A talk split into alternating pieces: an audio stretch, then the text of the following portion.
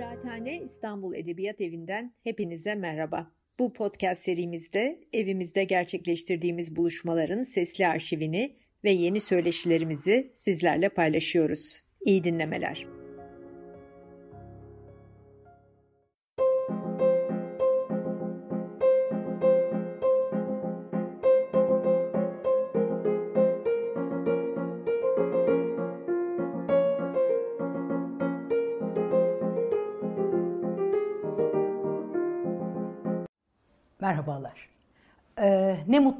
Eşitim diyene dizisi çerçevesinde ben size din, milliyetçilik ve haklardan bahsedeceğim Türkiye özelinde. İsterseniz önce bir kısa özetini vereyim ne yapmak istediğimin ondan sonra açalım meseleyi. Ee, siyasal yapısı ulus olarak adlandırılan bütün muhayil e, cemaatlerde e, bir malum modernite sürecinden geçilerek buraya geliniyor. Dolayısıyla din kurumu her zaman e, bir tür rakip olarak görülüyor.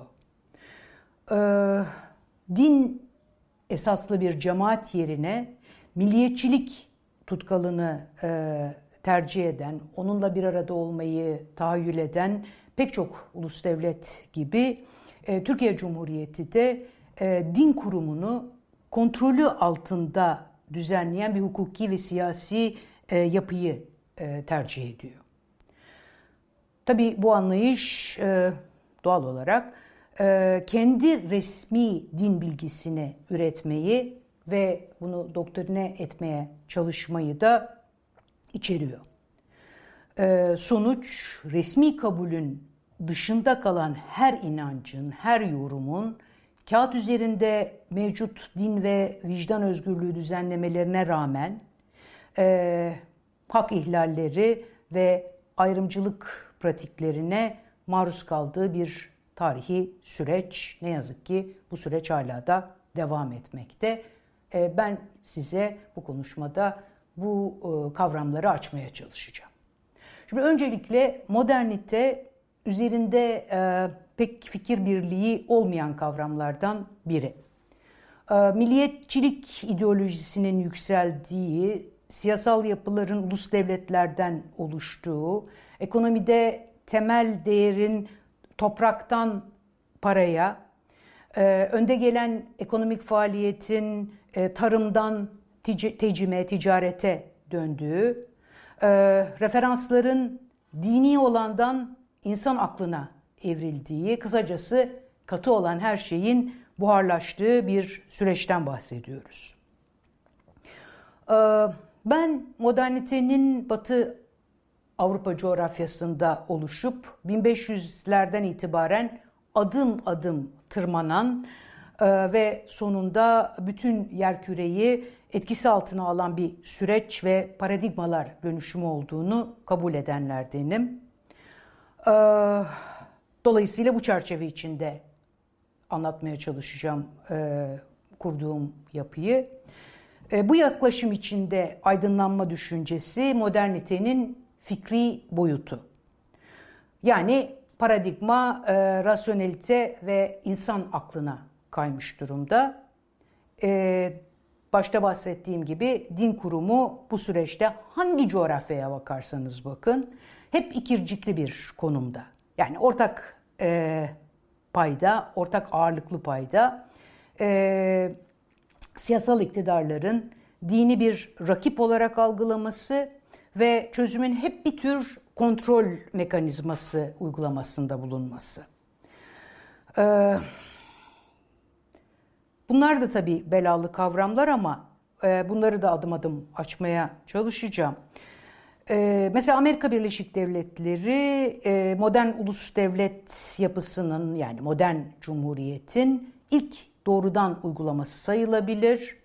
Bu siyasal yapının kurucuları mesela e, geride malum Avrupa ülkelerinde e, bir takım din savaşları bırakarak geliyorlar Amerika'ya, e, Amerika Birleşik Devletleri olmadan önce bu yeni kıtaya e, bu geride bıraktıkları din savaşlarından bezmiş durumdalar. Dolayısıyla tek bir inancı yeylemenin sakıncalarının çok farkındalar. Dolayısıyla sekülerite olarak adlandırılacak kavramı yani çok kabaca, çok hani bayağılaştırarak siyasi iktidarın din kurumlarına ve inanç e, gruplarına mesafeli olma prensibini e, hukuk ve siyaset sistemlerine yerleştirmeye çalışıyorlar. E, buna karşılık bir uygulama daha ortaya çıkacak. Laiklik uygulaması. Farkındayım gerek e, seküler gerek laik hatta en başta din e, gibi kavramların tanımlanması ortak bir anlam paydasında kullanılması zor. E, ama yani e, yine de basitleştirerek kavramları e, ifade etmeye çalışacağım.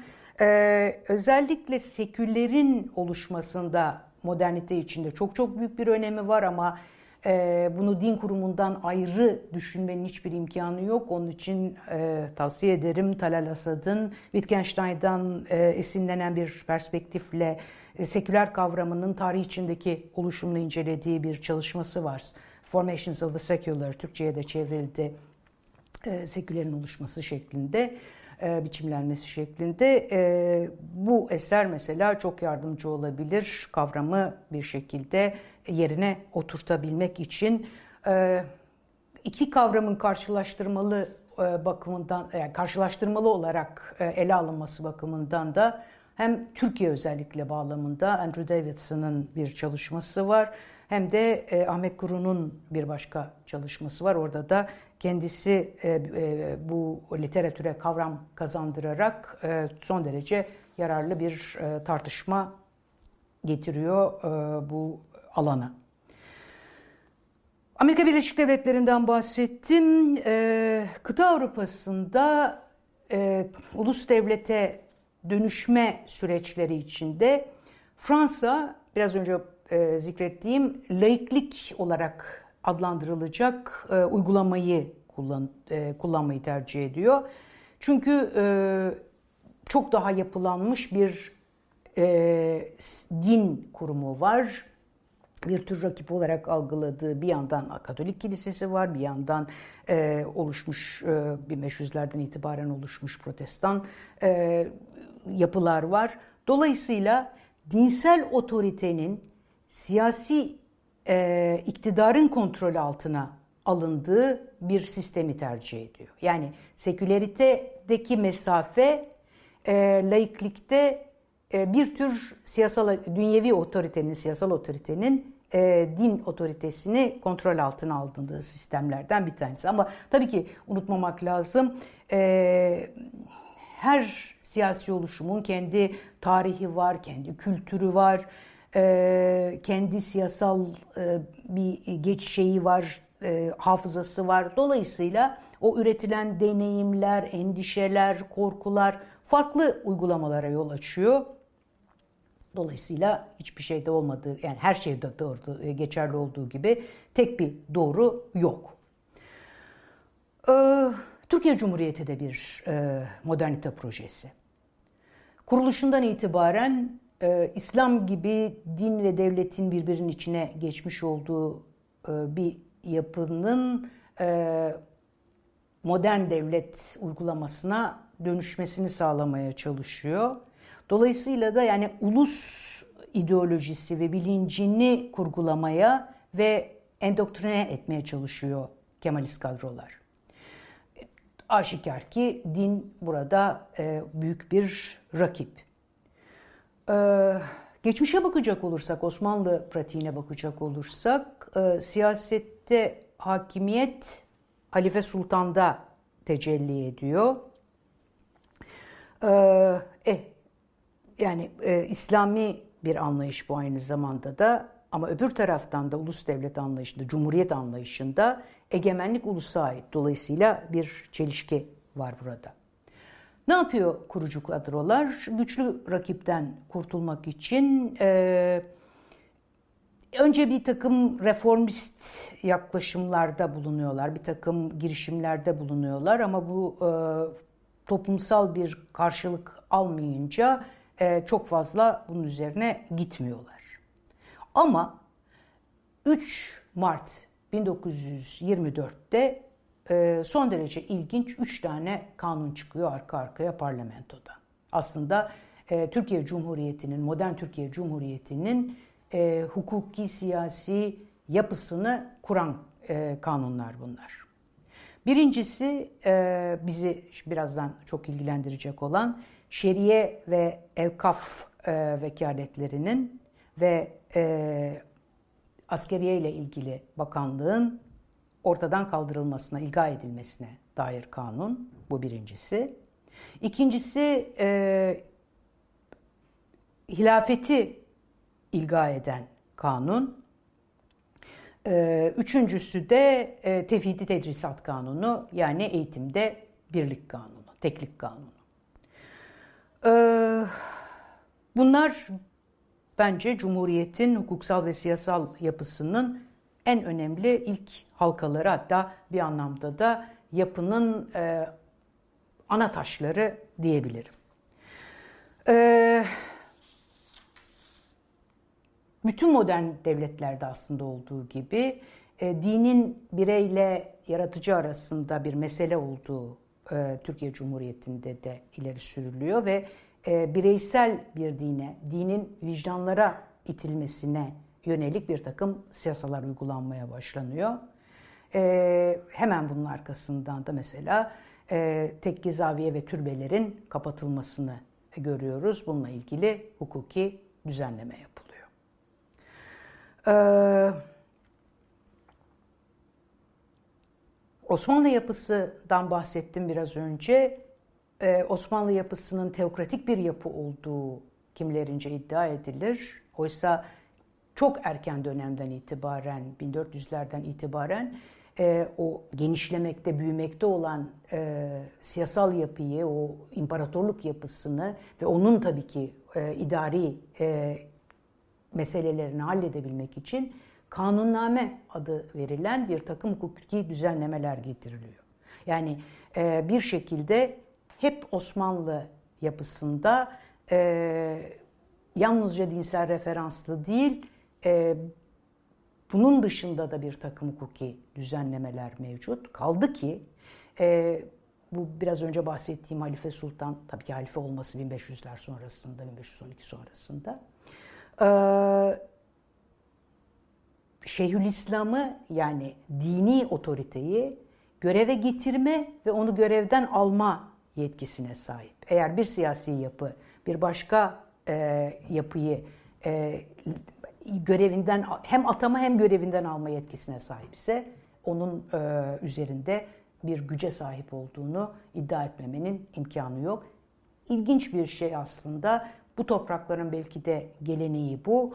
E, Bizans'ta da e, dünyevi iktidarın, siyasi iktidarın devle, e, din otoritesi üzerindeki kontrolünü görüyoruz. Yani siyasal kültür, o siyasal hafıza e, Cumhuriyet yapısında da devam ediyor ama tabii ki bir modern devlet yapısı içinde dediğim gibi e, bireyselleştirilmiş bir din siyasasıyla e, Cumhuriyet yola çıkıyor.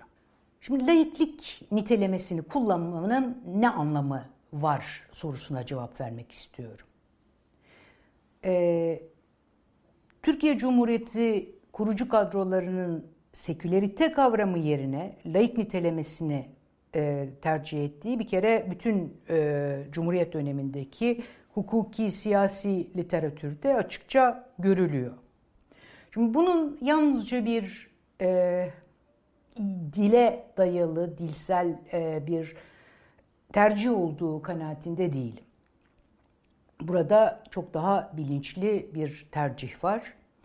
E, laik nitelemesinin uygulandığı siyasal yapılara baktığımızda e, başta Fransa olmak üzere asgari ortak paydanın e, devletin din alanını düzenlemesiyle e, yakın ilişkide olduğu görülüyor. Biraz önce Talal Asad'dan bahsetmiştim. Talal Asad'ın ifadesiyle Fransızca'daki laisizm sözcüğünün, sözcüğünün kökleri e, Jacoben deneyimine. Yani hani o İngiliz e, muadilinden çok daha güçlü, daha saldırgan e, yani devlet kurumlarında dini simgelerin varlığına e, yönelik bir takım e, düşmanlıklar da buna dahil daha saldırgan bir sekülerizm e, anlayışına e, dayanıyor. Laisizm yani sekülerden daha müdahaleci bir anlayış. Öbüründeki e, mesafe, öbüründeki uzak duruş burada söz konusu değil. Ee, yine Talal Asad'ın biraz önce bahsettiğim e, Sekülerin Biçimlenmesi e, Formations of the Secular adlı kitabından referansla söyledim bunu. Ee, modern siyasal yapılarda yani bu tutunma ek olarak bir de e, biraz önce dediğim gibi Cumhuriyet e, yani Türkiye Cumhuriyeti dinin e, otoriteyi hakim altına da tuttuğu bir coğrafyada yaşarıyor. Yani e, demin bahsettiğim gibi bu hafızanın son derece e, önemli bir e, vurgusu var. Ama hukuk sisteminde laiklik nitelemesi, laiklik ilkesi ilk kez 1937'de anayasada yer alıyor. Ee, şöyle bir e, referans vermem lazım. İşte e, bu anayasa değişiklikleriyle uğraşan e, şeyin e, komisyonun e, hazırladığı mazbatada diyor ki e, bu ilke Türk devletinin şekliyle beraber doğuş tarzının ve kuruluşunda hakim olan ve fiiliyat sahasında şimdiye kadar inkişaf eden umdelerdendir diyor. Yani aslında belli ki baştan itibaren tahayyüllerinde var ama bir şekilde hukuki sisteme bunu yerleştirmek için 1937 bekleniyor. O kadar ki e, bu teklifi veren İsmet İnönü ve 153 arkadaşı o şekilde meclise geliyor. Dönemin e, İçişleri Bakanı Şükrü Kaya'nın şöyle bir ifadesi var. E, aslında tam da kurucu kadronun, e, Cumhuriyet'in kurucu kadrosunun zihniyetini ortaya koyan bir alıntı bu. Şükrü Kaya'dan alıntıyla ifade ediyorum. Bu memleket kahinlerin ve gayrimesullerin vicdanlara amil olmasından ve devlet ve millet işlerini görmesinden çok zarar görmüştür. Madem ki tarihte deterministiz, madem ki icraatta pragmatik maddiyatçıyız, o halde kendi kanunlarımızı kendimiz yapmalıyız. Eşhasın vicdan hürriyetlerine ve istedikleri dinlere intisabına zerre kadar müdahalemiz yoktur. Herkesin vicdanı hürdür. Bizim istediğimiz hürriyet, laiklikten maksadımız, dinin memleket işlerinde müessir ve amil olmamasını temin etmektir. Bizde milliyetçiliğin çerçevesi ve hududu budur. Biz diyoruz ki dinler vicdanlarda ve mabetlerde kalsın maddi hayat ve dünya işlerine karışmasın, karıştırmıyoruz ve karıştırmayacağız. Bu e, Türkiye Büyük Millet Meclisi'nin e, zabıtlarında bulabilirsiniz. E, 1937'de İçişleri Bakanı Şükrü Kaya'nın sözleri. Aslında tam da biraz önce söylediğim o hani vicdanlara dinin itilmesi, bireyselleştirilmesi, Jose, Casanova'nın ifadesiyle o e, tamamıyla kişinin vicdanına e, hapsolması süreçlerini gayet iyi ifade eden bir e, alıntı bu. Bu hükümet adına şeyini e, görüşlerini ifade ettiği konuşmadan. Sonuç ne oluyor? Anayasa değişikliği mecliste oy birliğiyle kabul ediliyor.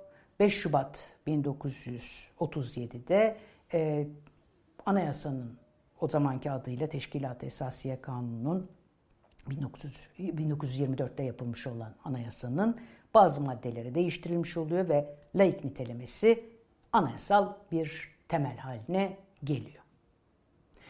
Şimdi e, bir başka soru ortaya çıkaracağım. Neden Diyanet?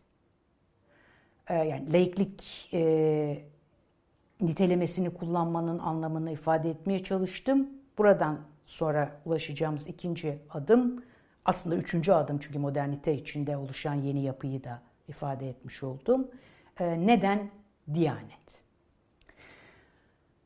Ee, Türkiye Cumhuriyeti Devleti'nin kurucuları 24'ten itibaren, 1924'ten itibaren e, Diyanet Kurumu'na idare içinde yani e, devletin yapılanması içinde yer veriyorlar. Nasıl yer veriyorlar? Biraz önce bahsettiğim o e, 1924'te çıkarılan e, din ve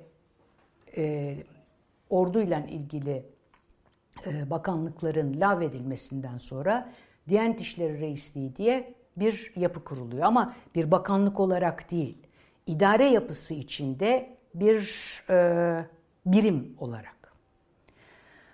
E, evet, yani burada e, adı başta anayasada konulmamış olsa da e, hani baştan itibaren icraatlarıyla benimsedikleri anlaşılan o laiklik e, ilkesi doğrultusunda oluşturmaya çalıştıkları siyasal yapıyı aslında korumaya yönelik bir e, düzenleme bu.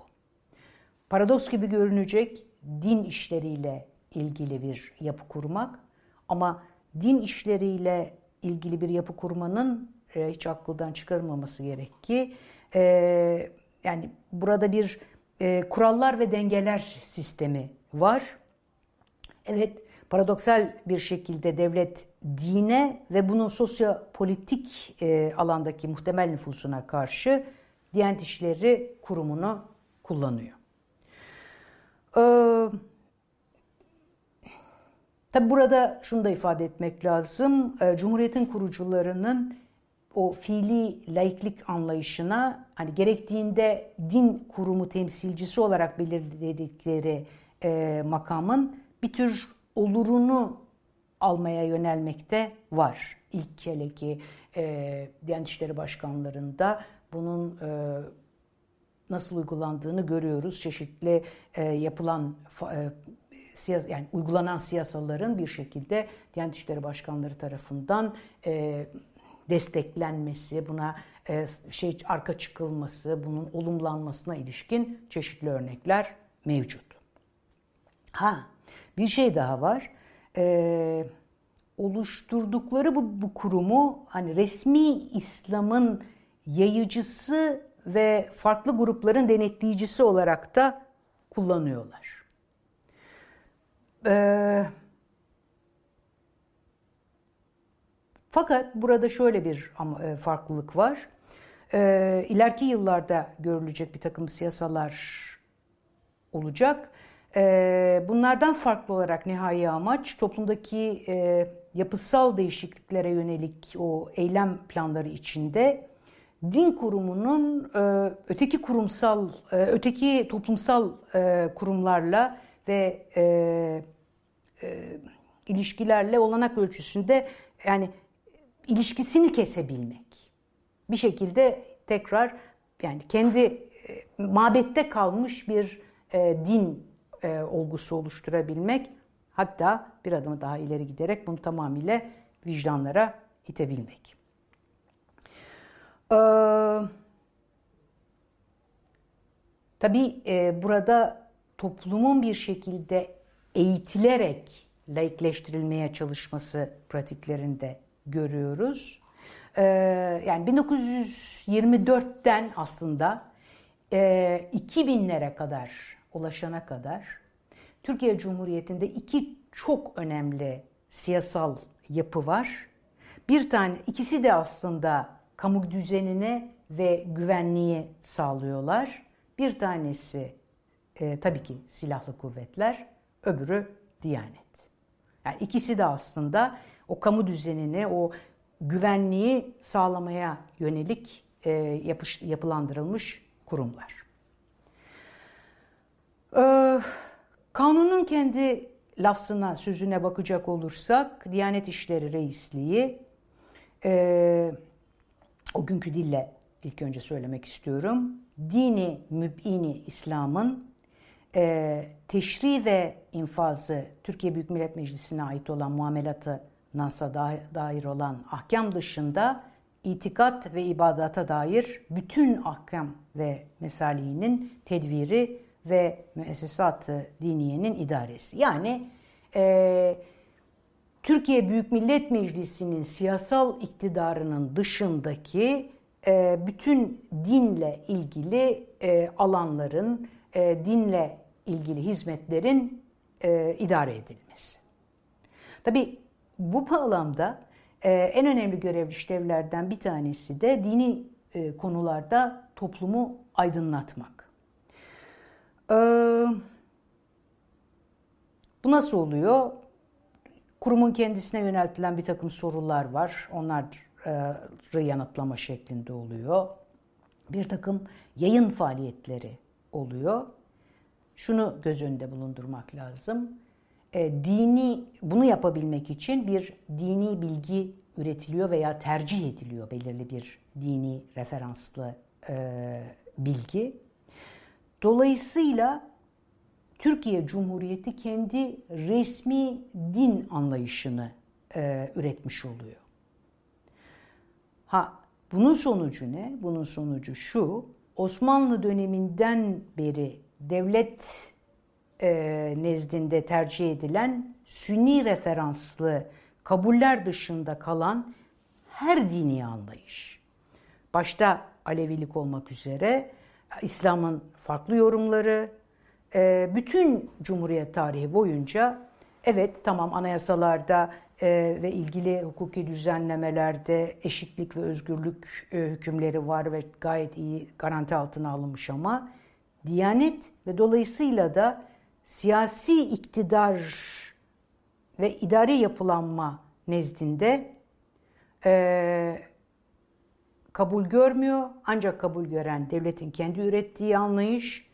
Dolayısıyla da hukuken değilse de fiilen ve siyaseten bütün diğer anlayışlar o sünni referanslı anlayış dışında dışlanmış oluyor. Ee, Nitekim bunun anlayışı aslında bir takım yine e, Diyanet İşleri Başkanlarının, otoritelerinin e, sözlerinde rahatlıkla görülüyor. E, mesela kurumun eski başkanlarından Profesör Ali Bardakoğlu'nun çeşitli yazılarında e, ve konuşmalarında bunu görüyoruz. Mesela diyor ki Diyanet bir kamu kurumu olarak dini bilginin üretilmesinde ve aktarılmasında önemli bir role haizdir. Sağlam dini bilgi üretmektedir. Çok sıkça rastlıyoruz bu e, sağlam, otantik, gerçek, e, sağlıklı, objektif, hassas falan gibi sözcüklere. Bunların her biri din e, üretilen dini bilginin e, olumlayan ifadeler. E, yani uzun lafın kısası bir e, tercihin e, ortaya konulmasının açık ifadeleri. Yani e, dolayısıyla meşru ve gayru meşru din e, anlayışı var, yaklaşımları var. Dolayısıyla da e, bütün siyasalara bunlar aslında yansıyor. E, bu noktada bir diğer soruya cevap aramak istiyorum. Evet, milliyetçilik modern devletin gereği ama yeterli mi? Yani e, bu noktada asıl bizim bu e, konuşma dizisinin e, odağı olan milliyetçilik hikayesine girmek istiyorum. Tabii ki kabul e, hepimizde e, modern devletin e, gerisinde yatan ideolojin milliyetçilik ve dolayısıyla da ulus yapı dediğimiz e, muhayyel cemaatler oluşuyor. E, modern öncesi e, siyasal e, yapılarda yani imparatorluklarda hani çok halklı, çok inançlı, çok dilli e, bir takım kültürel oluşumlar var. Bunlar modern devlet tasavvurunda bir zafiyet olarak, bir e, zayıflık olarak nitelendiriliyor. Dolayısıyla da deminden beri hep referansını verdiğim aslında Benedict Anderson'ın adlandırmasıyla hayali cemaatler doğuyor. E, modern ulus devletin biraz önce söylediğim gibi yapılandığı ideoloji milliyetçilik e, Türkiye Cumhuriyeti'nin kurucuları içinde e, bir şekilde bu laik ve modern bir siyasi yapı inşası projesinin çimentosu olarak dahil edilmiş. O kadar ki yani bu proje çerçevesinde e, milliyetçiliğin işlevi o geleneksel dini sadakat referanslarının yerini alması ve seküler bir toplumsal kimlik referansı oluşturması. Ee,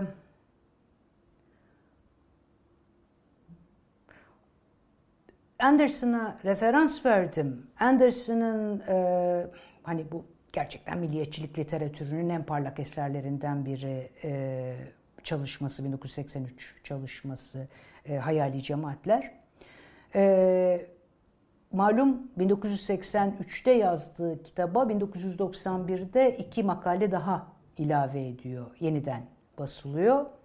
E, orada da o iki makaleden bir tanesi hani ulus devlet olabilmek için e, olmazsa olmaz koşul olarak bir tür hafıza kaybı, bir unutuş meselesi getiriyor. E, Türkiye Cumhuriyeti'nin insan unsuru tarafından bunun e, pratiği çok kolay değil. Yani bunun sindirilmesi de kolay değil çünkü e, çok e, yakın hafızalı bir takım olaylar var. Pek çok hatıra e, acı, daha çok taze.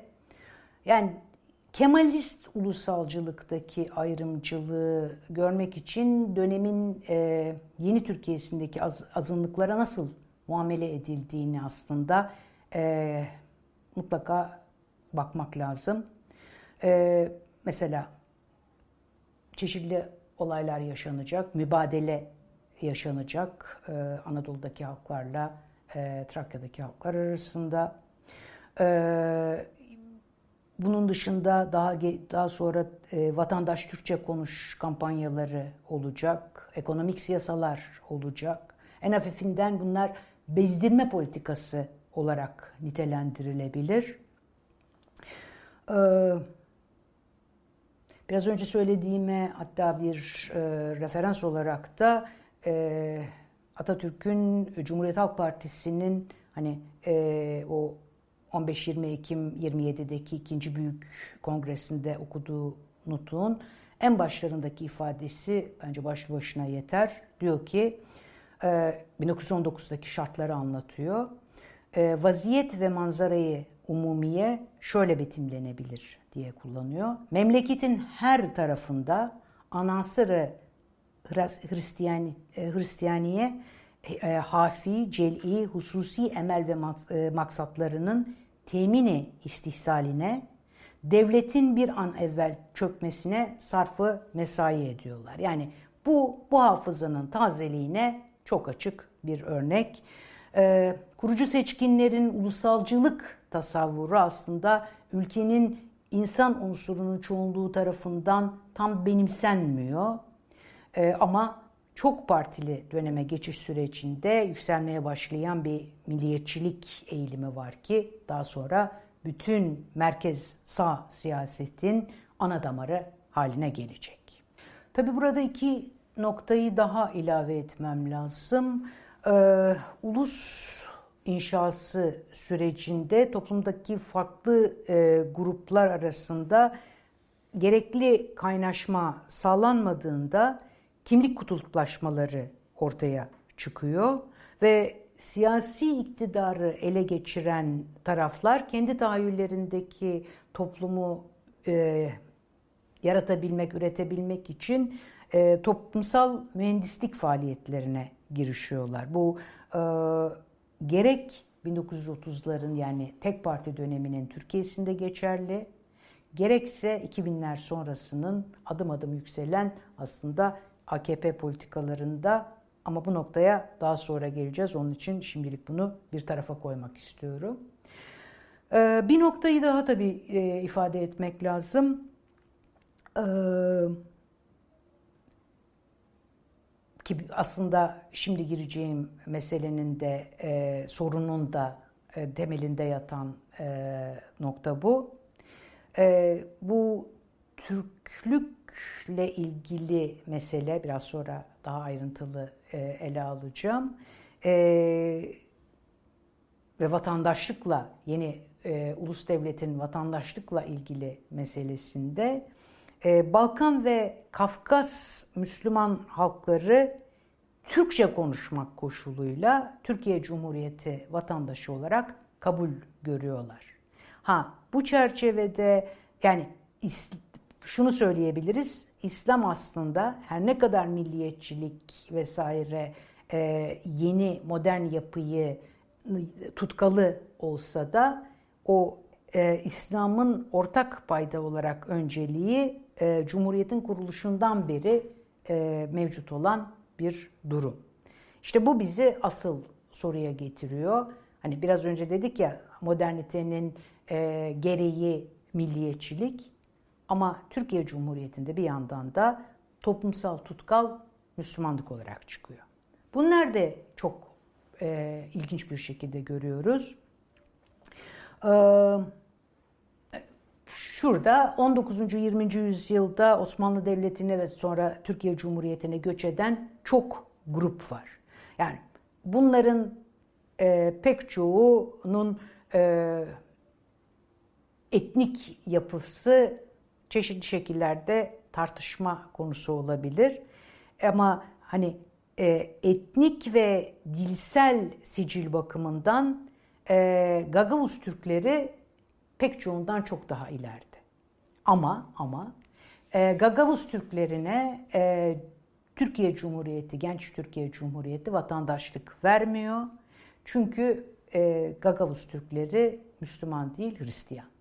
Dolayısıyla Türk milli kimliğinin tanımlanmasında belli ki dinin ilk baştan itibaren son derece önemli bir rolü var. Ee, tabii halk düzeyinde e, Türk milli kimliğinin kilit sembolü İslam. Yani onun etkisi hiç yok olmuyor. Ee, Nuray Mert'in e, pek çok çalışması birbirini izleyen bu merkez sağın tarihini e, mercek altına alan e, oradaki e, yapılarda yani oradaki e, kurduğu bir anlatı var. E, sağ milliyetçiliğin e, siyasetin e, kıyısından merkeze göçü süresinde hep e, muhafazakarlık, muhafazakarlık çizgisinde olması ve Türkiye İslamcılığında milliyetçiliğin her zaman e, bir yani Türkiye İslamcılığında milliyetçiliğin bir e, ağırlığı olması. Yani ben bu anlatıya tamamıyla katılıyorum. Tamamıyla bu anlatıyla aynı e, benim de kurgum. Ama bir yandan da şunu da tekrar ifade etmek lazım. Çok partili siyasete geçişten itibaren İslam artık Osmanlı Devleti'nin e, gerilemesinin, e, e, Türk ulusunun e, batının ve gerisinde kalmasının, siyasi, iktisadi, askeri, e, entelektüel bakımdan gerisinde kalmasının bir nedeni olarak görülmemeye başlıyor e, 1950'lerden sonra. Bilakis toplumsal dayanışmanın kaynağı ve Türk milli kimliğinin de önemli bir unsuru. Özellikle 1970'te kurulan Aydınlar Ocağı, 1980'lerde e, de e, siyaseten yükselen Türk İslam sentezi, e, bu Türk İslam sentezinin ideolojik altyapısı Aydınlar Ocağı'nda mevcut. Yanis Gregoriadis'in bir çalışması var Kutsal Sentez diye e, Os, e, şey, Türkiye Cumhuriyeti ile Yunanistan'ı karşılaştırdı. Her ikisinde de dinle milliyetçiliğin ne şekilde birbirinin içine geçtiğini e, ortaya koyduğu. Orada bir iddiası var, buna da katılıyorum. Diyor ki e, daha yani bu dönem 1970'ler 80'lerden sonra daha önceden bağdaştırılmaz gibi görünen iki kavram Kemalizm ve Sünni İslam e, bir tür sentezlendi. Dolayısıyla e, bu e, cüreti gösterdikten sonra ana damar siyasette, Türkiye siyasetinde bu noktadan yürüdü. Evet, Aydınlar Ocağı ciddi bir tehdit olarak görülen Kürt milliyetçiliği ve komünizme karşı e, Türk milliyetçiliğini güçlendirmek için İslam'ın aşılandırılmasını savunuyor. Bu arada e, 60 Anayasası çerçevesinde bir takım yeni partiler oluşmaya başlıyor ve bunlardan bir tanesi de ilk kez e, dini bir şekilde daha odağına alan önce e, yani Milli Nizam Partisi ve e, devamı niteliğindeki e, partiler. Yani e, Necmettin Erbakan'ın şahsında bir anlamda e, sembolize edilebilecek bir partiler dizisi. İşte bu partiler dizisinin bir tanesi 31 e, Mart 1975'te e, Adalet Partisi yani Demirel, MSP, Milli e, Selamet Partisi bir araya geliyorlar ve milliyetçi kesim olarak bilinen aşırı milliyetçi e, Milliyetçi Hareket Partisi ile de e, bir araya e, onu ko- koalisyona katarak e, sağ bir koalisyon kuruluyor. Ha bunun sonucu ne? E, sağcı militanlar bir şekilde kendilerini devletin parçası olarak görmeye başlıyor. Daha önceki dönemlerdeki dışlanmaların tam karşıtı olarak. E, ve bu da onlara bir koruma sağlıyor ve dolayısıyla siyasi muhaliflerini terörize etme e, imkanı tanıyor. Bundan ilk nasibini alanlardan bir tanesi Aleviler. Ee, çünkü e, Alevilerin temsil ettiği bir sekülerite ve e, cumhuriyet ilkeleri var. Buna karşılık e, ilk hedef haline, ilk demeyeyim ama biraz sonra başka şeylerden bahsedeceğim. O hedeflerden bir haline gelmesi de bu şekilde. Mesela 78'de Kahramanmaraş'ta başta Alevilere yönelik 7 günlük bir saldırı var. E, yüzlerce e, ölü, e, yüzlerce yaralı ve ölü bulunuyor. 210 ev, 70 ofis harap ediliyor. Aslında 2010'dan sonra gittikçe yükselen bir terim var yeni Osmanlıcılık. O iddia ve siyasaların tohumları da bu dönemlerde atılıyor. Çünkü derneğin kurucularından Ahmet Kabaklı'nın bir köşe yazısında bunun e, tohumunu görüyoruz. Allah diyor ki Ahmet Kabaklı, Allah'ın takdiri ve 800 milyon Müslümanın istekleriyle yeniden efendi olmak çağı bize açılıyor. Yıl daha henüz 1970'ler. Ee, Evet. Ee, tabii bu arada Sovyet etkisini İslamlaştırmayla e, halletmeye çalışan Amerika Birleşik Devletleri'nin yeşil kuşak politikası da bu doğrultuda. Dolayısıyla yani ideolojik bu ideolojik yapı 1980 e, darbesiyle 1980 askeri rejimiyle siyasete tam olarak taşınıyor. 1982'de yapılan yeni anayasada e, Diyanet İşleri Başkanlığı ile ilgili e, maddede bir değişiklik görüyoruz. Diyor ki yeni e, şeyinde ifadesinde laiklik ilkesi doğrultusunda bütün siyasi görüş ve düşünüşlerin dışında kalarak ve milletçe dayanışma ve bütünleşmeyi amaç edinerek yani e, aslında milliyetçilik e, tutkalı görevi e, 1982 Anayasası'ndan itibaren Diyanet İşleri'ne de e, hukuken de verilmiş oluyor. Ee,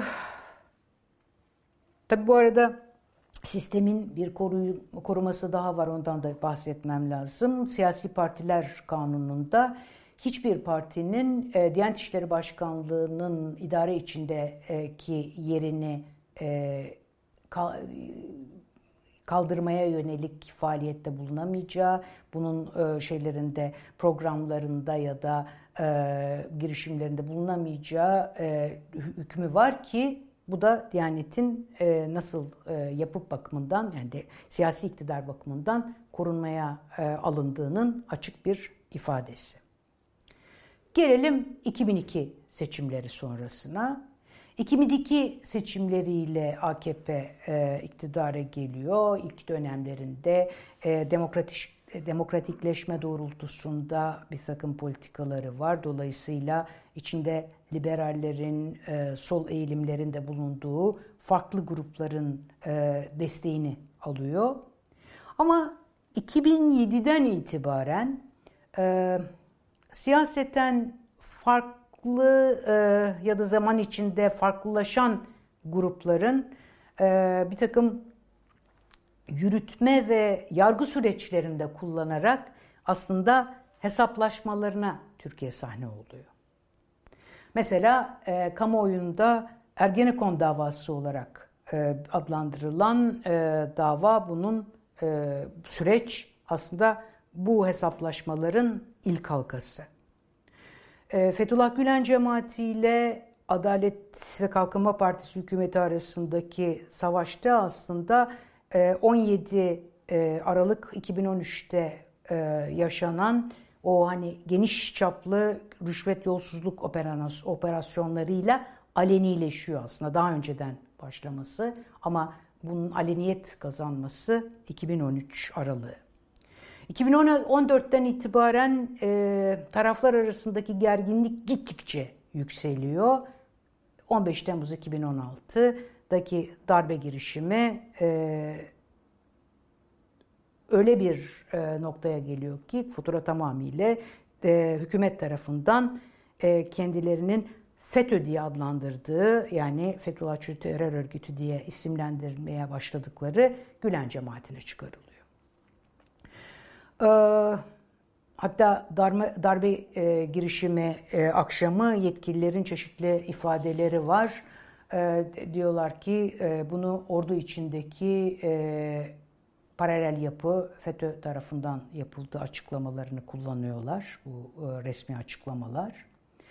E, dolayısıyla bu tarihten itibaren bilindiği gibi e, Gülen cemaatiyle bağlantılı olduğu iddia edilen her türlü eğitim, öğretim kurumu, sağlık kurumları, şirketler, pek çok sayıdaki yani kuruluş kanun hükmünde kararnamelerle bunlara el konuluyor. Malları hazineye devrediliyor. Yetkilileri e, ve iltisaklı oldukları diğer kişiler hakkında e, güvenlik ve yargı e, olduğu iddia edilen kişiler hakkında güvenlik ve yargı süreçlerine girişiliyor. E, ancak şunu e, göz önünde bulundurmak lazım.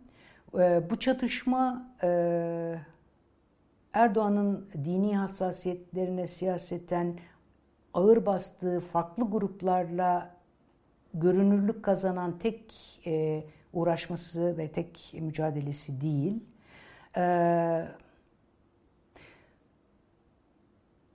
bu alanlarda e, çok e, bence e, yerinde görüşleri ifade eden akademisyen, gazeteci e, Tayfun Atay'ın e, bir e, takım yazılarında, bir takım röportajlarında bunu çok ciddi e, ifadelerini buluyoruz.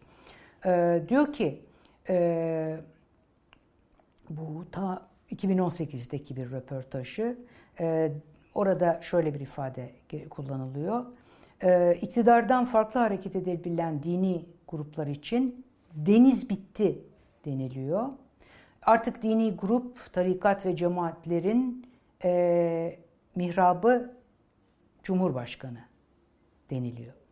E, bunların hepsinin belki içerisinde toplanabileceği, içerisinde eriyebileceği, e, dini anlamda bir başka tek bir cemaatten, bir Tayyip Erdoğan cemaatinden söz edebileceğimiz dönemin işaretlerini aldığımız düşünülebilir yorumunu yapıyor Tayfun Atay. Ben de katılıyorum. Burada tabii çok önemli bir e, nokta daha var. E, yine kendisinin bir e, söyleşide e, yaptığı bir söyleşiden referans verdiği bir nokta var. Deniliyor ki verdiği referans şu.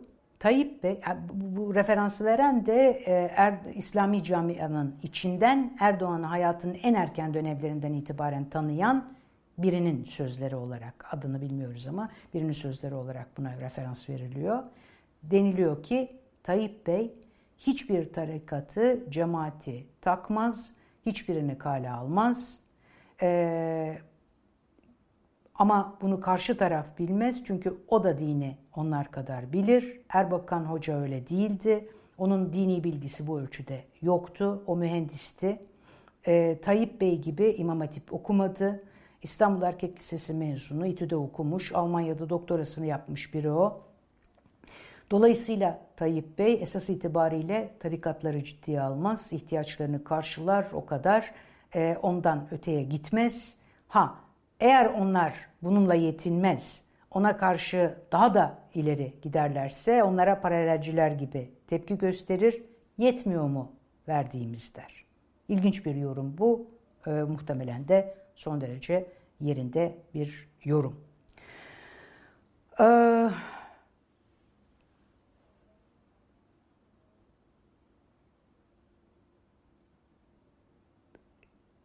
15 Temmuz sonrasında e, başta Erdoğan olmak üzere iktidar e, Avrupa ve Amerika Birleşik Devletleri'nden e, maruz kaldıkları duruma karşı yeteri kadar destek ve dayanışma görmedikleri ne ifade eden bir takım beyanlarda bulunuyorlar, tavırlara giriyorlar.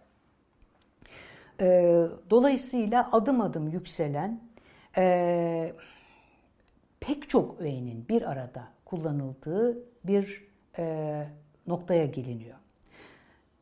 Mesela yani o kadar ilginç bir şekilde bütün e, kavramlar e, bir potada bir araya getiriliyor ki e, sonuç oldukça kakafonik bir sonuç ama e, yani burada İslami muhafazakar söylem var, Kemalist söylem var, aşırı sağ milliyetçi var, e, sol ulusalcı öğeler var.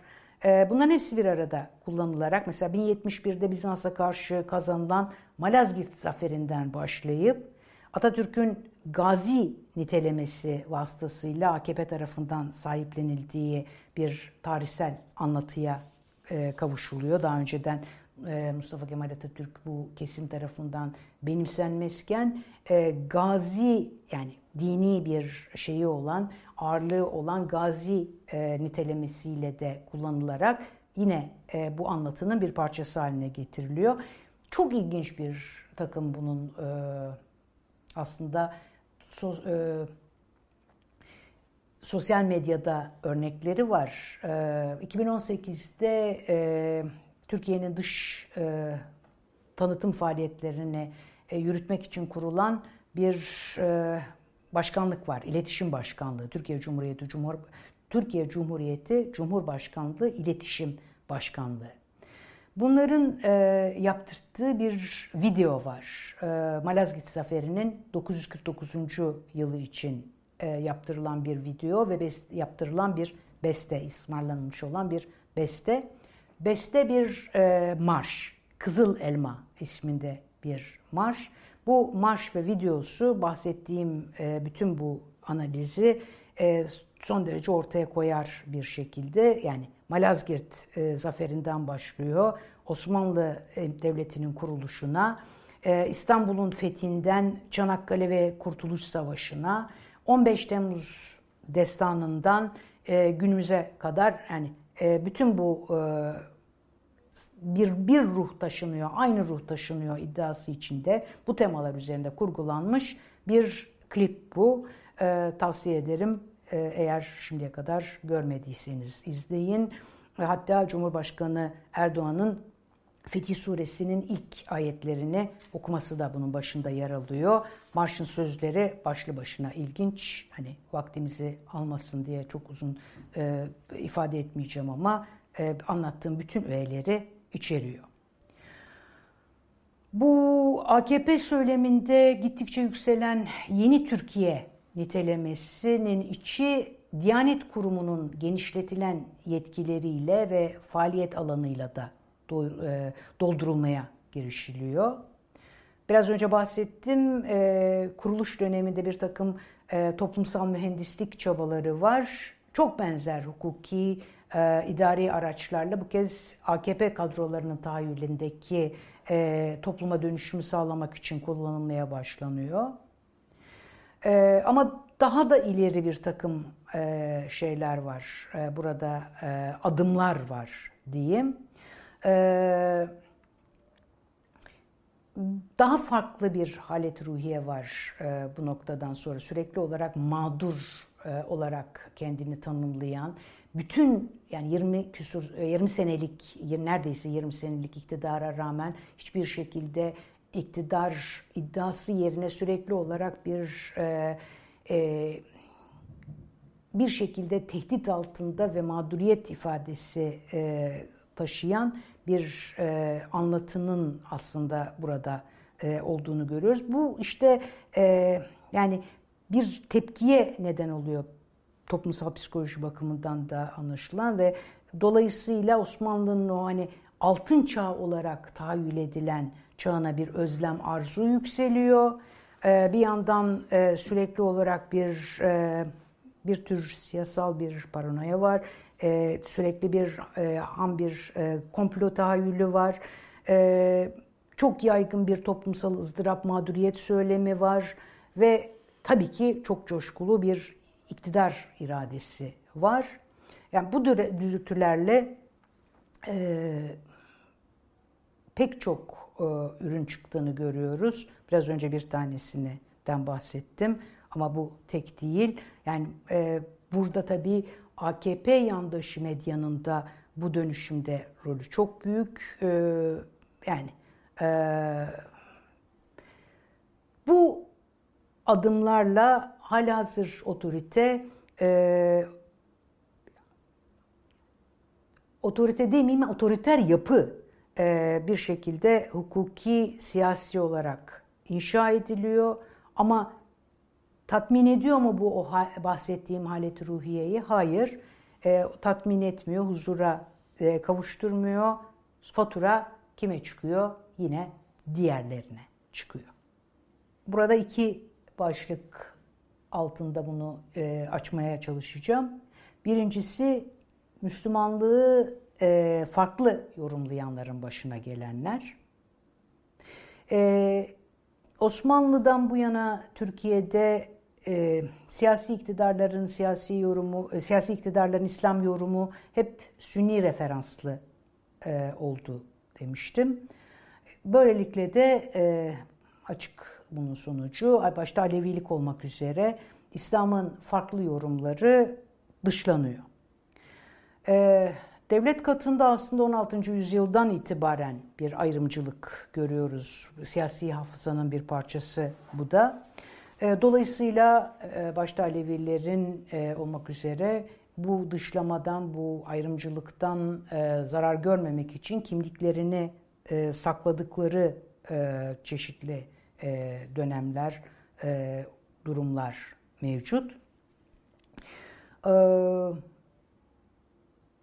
Ama 1980'ler sonrasında evet Türkiye'de kimlik politikaları e, çok daha telaffuz edilir oluyor. E, çok daha bir şekilde tartışılır oluyor. Ha bu, bu, bu durumlar üzerinde, bu ayrımcılıklar üzerinde bir etki, e, olumlu etki yapıyor mu? Hayır. Çünkü e, Mati Yusuf ayrımlar daha da keskinleşiyor. E, farklar e, hala gayrimeşru olarak algılanabiliyor ve bir tür damgalanma neticesi, e, gerekçesine ulaşabiliyor. E, hatta ve hatta e, bir takım hukuki kazanımların bile burada bir işe yaramadığını görebiliyoruz.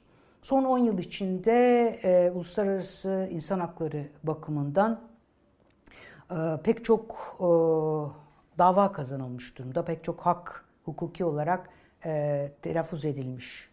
Tekrar tekrar telaffuz edilmiş durumda. Yalnızca kağıt üzerinde değil, yargısal kararlar vasıtasıyla da. Bunlardan birkaç tanesine kısaca değinmek istiyorum. Avrupa İnsan Hakları Mahkemesi tarafından 2010'da açıklanan bir karar var. Ee, Sinan Işık kararı. Şimdi buradaki mesele şuydu. E, nüfus cüzdanındaki din hanesine İslam yazdırmak istemeyen bir Alevi vatandaş bu davayı başlatıyor, bu yargısal süreci başlatıyor. Ee, şöyle de bir e, geri bilgi vermem lazım. 2006 yılına kadar e, nüfus cüzdanında e, sahibinin e, dini e, dininin gösterilmesi bir zorunluluk. E, 2006 yılından sonra boş bırakma hakkı tanınıyor. E, ancak e, bu bahsettiğim süreç içinde iç hukuk e, süreçlerini tamamlıyor e, Sinan Işık ve meseleyi Avrupa İnsan Hakları Mahkemesi'ne götürüyor. Mahkemenin şöyle bir kararı var. Diyor ki nüfus kayıtları, nüfus cüzdanları vesaire evraklardaki din ibaresinin, din hanesinin e, pardon din ibaresinin silinmesi için resmi makamlara yazılı olarak başvurulmak zorunda kalınması gerçeği, din hanesi boş bırakılmış bir nüfus cüzdanı olgusu, bireyi rızası ilafına, kişisel inancına ve dini görüşlerine dair bilgi ifşa etmek zorunda bırakır. Bu gerçekten de e, uluslararası insan hakları bakımından korunan e, din hakların, yani dinsel e, din ve inanç haklarından en önemlilerinden bir tanesi. Sizin bu yani sahip olduğunuz inancı, dini e, ifade etme hakkı olduğu kadar bunu hiçbir şekilde ifade etmeme hakkınız da var. E, din hanesi şeydeki nüfus cüzdanlarındaki bu tür süreçlerin, idari hukuki süreçlerin bu ilkeye aykırı olduğunu mahkeme bir kez daha ortaya koyuyor. Ve dolayısıyla Türkiye e, Avrupa İnsan Hakları e, Sözleşmesi'nin 9. maddesini ihlal etmiş bulunuyor. E, yani mahkemenin vurgusu e, ihlalin e, din hanesine hangi dinin yazıldığından değil nüfus cüzdanında bir din hanesinin var olmasında. 2017 e, Ocak ayından itibaren yeni nüfus cüzdanları yürürlüğe konulmaya başlanıyor. Görünürde bir din hanesi yok ama iddia o ki bir takım e, şeylere e, nüfus e, şeylerine e, sayımlarına baz teşkil etmesi için e, bu e, çipli e, kimlik kartlarının çipinde, yongasında e, gizlenen ve yalnızca idari e, görevliler tarafından görüldüğü iddia edilen bilgiler var ki bu da aslında aynı şekilde e, ihlalin devamını ifade ediyor. E, dolayısıyla her ne kadar e, bir takım girişimler olsa da bu konudaki e, hukuki gereklerin ve yargı kararının e, ortada yani tam olarak uygulanmadığını görüyoruz. Bu bahsetmek istediğim birinci dava. İkincisi eğitim meselesi. Ee, bilindiği gibi e, 1982 anayasasıyla e, zorunlu din kültürü ve ahlak bilgisi dersleri konuluyor ve iddia o ki o dönemde bunlar aslında e, tamamıyla bir kültür dersi. Ancak din derslerinin verilmesinde iki tane e, yaklaşım vardır. Bir e, tamamıyla e, genel olarak verilen bilgiler söz konusu olabilir. Öbür taraftan belirli bir mesafeyle, belirli bir eleştirel bakışla, öbür taraftan da bir inancın içinden e, e, aynı e, şey eğitim yapılabilir. Türkiye'de her ne kadar iddia birincisi tarafındaysa da uygulamada ikincisi olduğu ve yine Sünni e, e, İslami anlayışın e, eğitim e, şeyine de e, sürecine de tamamıyla damgasını vurduğunu görüyoruz. Buna karşı buna e, bunun aleyhine 2007'de e, Avrupa İnsan Hakları Mahkemesi tarafından karara bağlanan bir e, dava var. Mansur Yalçın, pardon 2007'deki Hasan ve Eylem Zengin Türkiye davası. 2014'te de bir ikinci dava karara bağlanıyor. Bu da Mansur Yalçın ve diğerleri davası.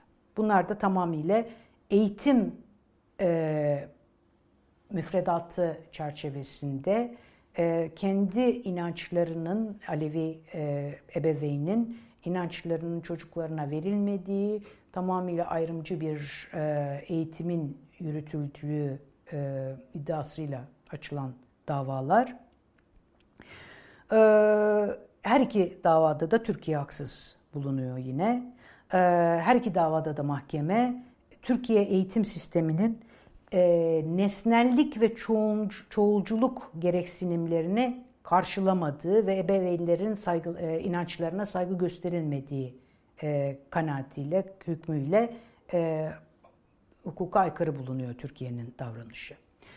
Tabii şunu da bir e, not olarak ifade etmem lazım. E, din derslerinin olması değil mesele. Toledo e, Anlaşması e, hükümleri gereğince e, din derslerinin verilebilmesi Avrupa hukuk sisteminde kabul ediliyor. Ama bunun e, nesnellik ve çoğulculuk e, ilkeleriyle bağdaşması lazım. Türkiye'nin bu davranışının hiçbir şey yani bu e, alandaki e, pratiğinin hiçbir şekilde bu ilkelerle bağdaşmadığı ifade ediliyor. Ha e, iki kez dava, e, iki kez ayrı 2007'de ve 2014'te karar var dedim. Uygulamaya yönelik olarak iki karar arasında bir e, fark var. E, zengin kararı yani ilk karar e, müfredatın değişmesini, yeni ders kitaplarını bütün dinleri e, kapsayacak şekilde hani nesnel, eleştirel bir hale getirilmesini öngörüyor. Yalçın kararındaysa mahkeme diyor ki yani bir adım daha ileri gidiyor.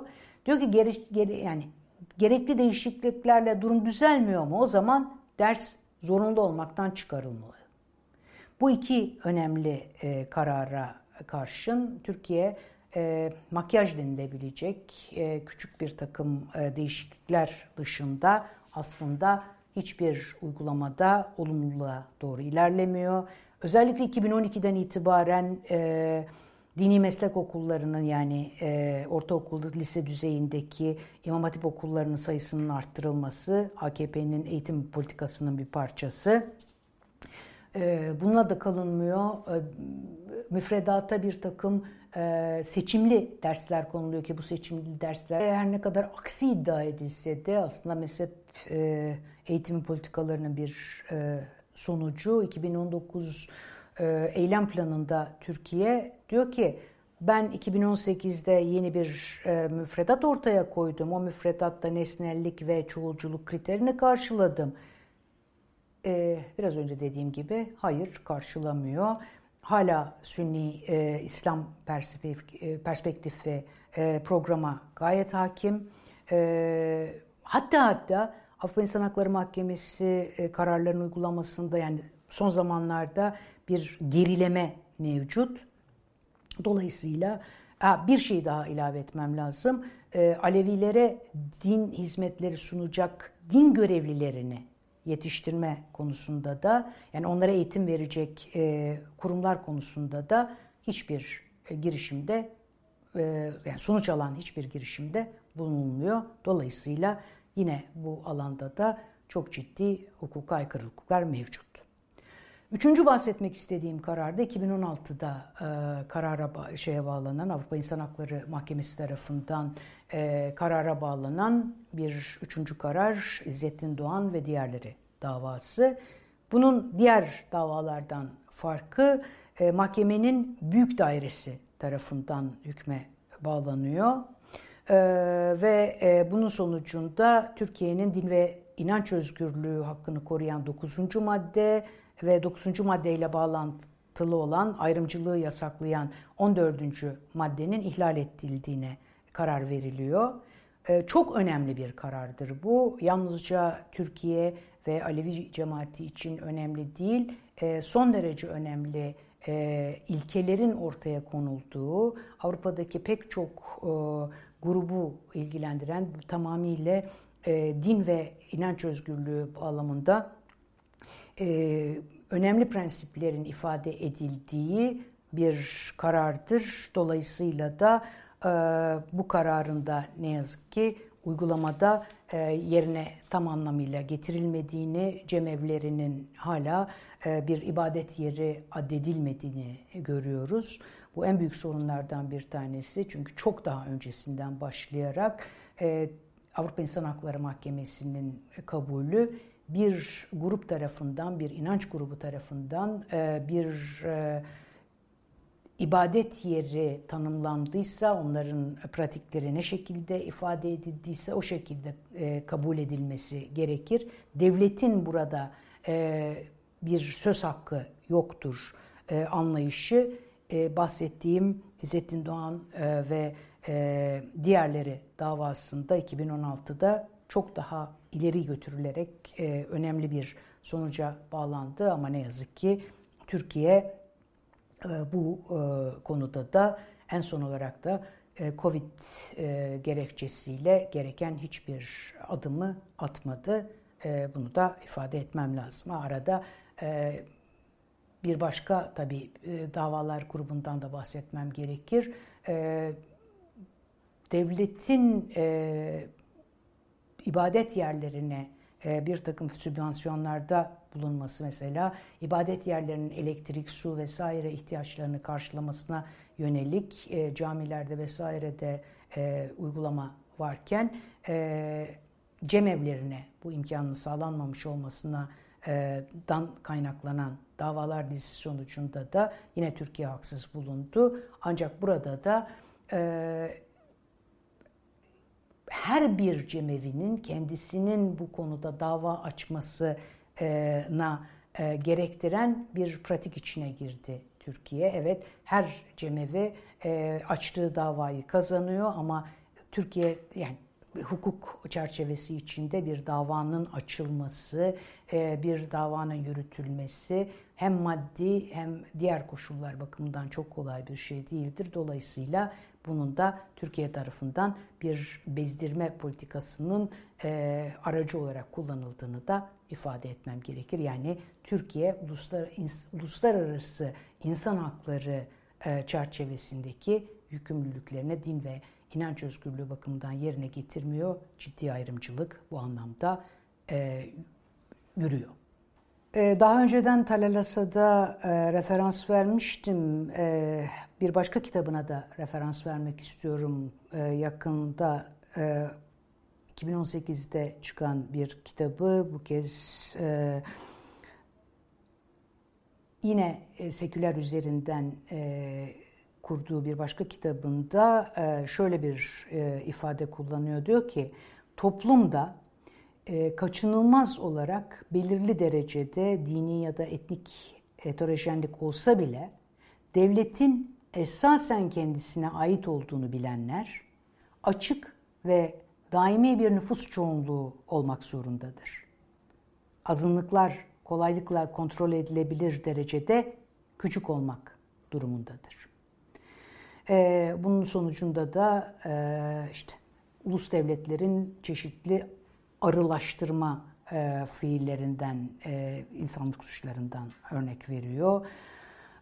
en meşhur örnek diyor 20. yüzyılda Nazilerin Yahudilere ve Çingenelere yönelik soykırımı yani modern, modernleşme sürecinde Osmanlı'nın ve bir modern ulus devlet olan Türkiye Cumhuriyeti'nin de e, gayrimüslim olarak adlandırılan, nitelendirilen azınlıklara e, uyguladığı bir takım e, fiiliyat, yani bir takım e, davranışlarda aslında bu insanlık suçuna varan fiillerden payını alıyor.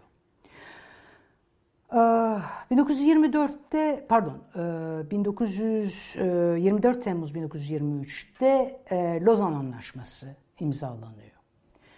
Türkiye'deki gayrimüslim azınlıklar için bir takım olumlu haklar sağlanıyor ama e, bir takım olumsuz durumlar da doğuyor. Gayrimüslim olarak adlandırılan, nitelendirilen kesim yalnızca üç büyük e, nüfusa e, münhasır tutuluyor. Rum Ortodoks, Ermeni Ortodoks ve Yahudi cemaatleri. E, böylece e, Süryani Ortodoks, Süryani Keldani, Latin Katolik, Bahayi yani Müslüman olmayan bütün bu gruplar e, Lozan'ın tanıdığı koruma planına dahil edilmiyor. Kaldı ki, kaldı ki bu üç toplulukla ilgili olarak da e, yani e, mülkiyet sorunları, din eğitim kurumlarıyla ilgili uygulama her zaman yetersiz kalıyor. E, dolayısıyla e, ne yazık ki e, popüler kültür seviyesinde gayrimüslim Türk vatandaşları eşit vatandaşlar olarak değil, Türkiye devletine bağlılıkları şüpheli yabancılar olarak görme eğilimi güçlü oluyor. Bu da en büyük e, e sorunlardan, en büyük ayrımcılıklardan bir tanesi. Ee, bunu nereden tespit edebiliriz? Türk vatandaşlığını ve Türk uyruğunu tespit etmek belli ki 1970'ler 20'lerin pardon 1920'lerin e, modern Türkiye'sinin önceliği. İşte o Türklüğü tanımlayan 1924 e, Anayasası'nın 88. 88. maddesine ilişkin mecliste çok yoğun tartışmalar e. O zabıtlara bakacak olursanız o zabıt cebiri okuyacak olursanız bir kısmı e, nefret söylemi olarak nitelendirilebilecek pek çok ayrımcı ifade e, içeriyor bunlar. E, kaldı ki e, gayrimüslim e, kesimin Türkleştirilmesi, marjinalizasyonuna e, yönelik girişimler 1920'lerden itibaren hararetleniyor. 30'larda Yahudiler aleyhine Trakya olayları yaşanıyor. Ee, İkinci Dünya Savaşı sırasında çıkarılan varlık e, vergisi son derece e, adil olmayan, e, ayrımcı ve sonuçları vahim uygulamalar. 1955'te bir takım menfaat odaklarının İstanbul'daki Rum nüfusuna, onların dükkanlarına saldırısı, en büyük yine e, hatalardan biri bu insanlık e, sicili çerçevesinde. E, yağmacılar yalnızca gayrimüslimlere yani burada ağırlıklı olarak Yunanlılara ancak diğer dini azınlıklara da e, ait mülklere değil e, kiliselere, mezarlıklara da saldırıyorlar. Kutsal resimler, e, haçlar, ikonalar, e, diğer bütün kutsal nesneler e, ihmaha ediliyor, yok ediliyor. İstanbul'daki 73 Ortodoks Kilisesi'nin tamamı ateşe veriliyor bu 1955 olaylarında. E, yani Türk devletinin tüm azınlıkları bezdirme, Anadolu'dan çıkarma politikası 1950'lerde büyük ölçüde başarılı oluyor. Bu bağlamda 6-7 Eylül e, pogromu İstanbul'daki bu Hristiyan toplulukların ortadan kaldırılmasının e, ne yazık ki e, başarılı bir devamı olacağının kanıtı oluyor. Tekrar ediyorum yani e, insan hakları sicilindeki en büyük e, problem yani en büyük e, ihlallerden bir tanesi bu şekilde ortaya çıkıyor. Bütün bu e, adım adım ilerlediğim anlatının sonucu ne? Sonuç yerine birkaç yine hukuki saptamada bulunmak istiyorum. Amerika Birleşik Devletleri'nde e, 1988'de e, bir kanun e, yürürlüğe giriyor. Uluslararası Dini Özgürlük Kanunu. E, bunun içinde bir, bu çerçevede de bir komisyon kuruluyor.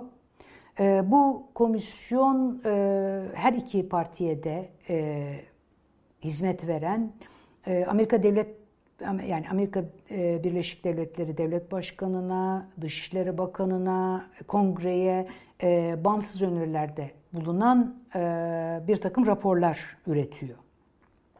Bu raporlar çerçevesinde de dünyadaki ülkeler üç kategoriye ayrılıyor din ve inanç özgürlüğü bağlamında. Ee, özel kaygı e, e, uyandıran ülkeler diye bir e, e, kategori var. İzlenilmesi gereken ülkeler kategorisi var, ikinci kategori. Bir de diğerleri var. Türkiye 2009'da izleme listesine alınıyor. 2009'da. 2010-2011 izleme listesinde 2012'den itibaren ilk en vahim kategoriye yani özel kaygı uyandıran ülkeler kategorisine alınıyor. Ee, dolayısıyla bunların ürettiği her seneki raporlar e, bir kere bu durumun e, yani bu alandaki ihlallerin vehametini ortaya açıkça koyan raporlar. E, bu raporlarda ortak payda her şeyden önce Avrupa İnsan Hakları Mahkemesi'nin verdiği kararların uygulanması talebi. Bir ikinci talep Türkiye e, hükümetine Sünni Müslüman dışındaki inanç topluluklarının ibadethane inşaatı, bakımı onarımını desteklemeye yönelik bir takım hükümet fonlarına başvurmalarına imkan tanınacak tedbirleri e, düzenlemesi için e, gereklilikler e, bildiriliyor. E, bir üçüncü nokta e, eğitim müfredatlarının Türkiye'deki tamamıyla bütün dini grupları kapsayacak şekilde yeniden oluşturulması bu biraz önce bahsettiğim Avrupa İnsan Hakları Mahkemesi'nin öngördüğü şekilde o ilkelere bağlı bir takım e, şeylerle yapılar kazanması. E, bir diğer nokta e, Heybeliada Ruhban Okulu'nun Türkiye tarafından yeniden açılacağına dair verilmiş taahhütleri var. Bu taahhütlerin yerine getirilmesi için talepte bulunuyor bulunuluyor raporlarda. Bir başka nokta Ermeni Apostolik Kilisesi'nin patriklik seçimlerine e, Türkiye Devleti'nin müdahalesi olmaması konusunda taleplerde bulunuluyor. E, ve bir de e, Türkiye hükümetine Türkiye'deki dini gruplar hakkında yani ayrımcı, antisemitik, itibar kırıcı ifadeler kullanan bir takım kamu görevlileri özellikle hakkında kınanma vesaire gibi girişimlerde bulunması talebinde bulunuluyor. Yani bu talepler e, yani bir hukuk devletinin gereklerinden bu taleplerin yerine getirilmesi bir hukuk e, devleti için zaten olması gerekenler. E, bir raporlar dizisine daha referans vermek istiyorum. Türkiye'de din ve vicdan özgürlüğü ile ilgili dönemsel raporlamalar yapan bir başka kurumda Norveç Helsinki e, Komitesi İnanç Özgürlüğü girişimi. Bunların 2014'ten itibaren e, çeşitli raporları var.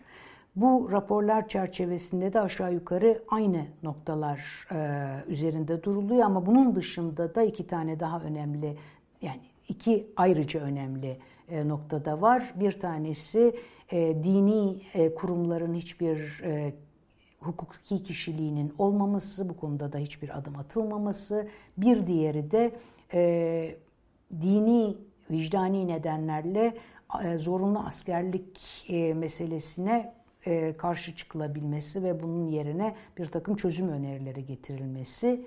E, bu e, noktalarda Türkiye'de hiç üzerine gidilmeyen bilakis e, e, aleyhinde bir takım e, e, girişimlerin sürdüğü e, uygulamalar. E,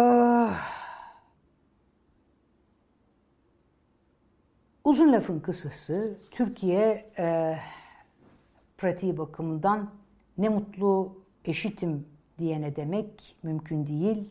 Çünkü Türkiye'deki din milliyetçilik hak meselelerinden bahsettik bu konuşmada. Ne yazık ki bütün bir e, uygulama bunun tamamıyla ihlalleriyle dolu. Umarım bunların her birinin daha farklı noktalara ulaştığı günleri görebiliriz. Teşekkürler.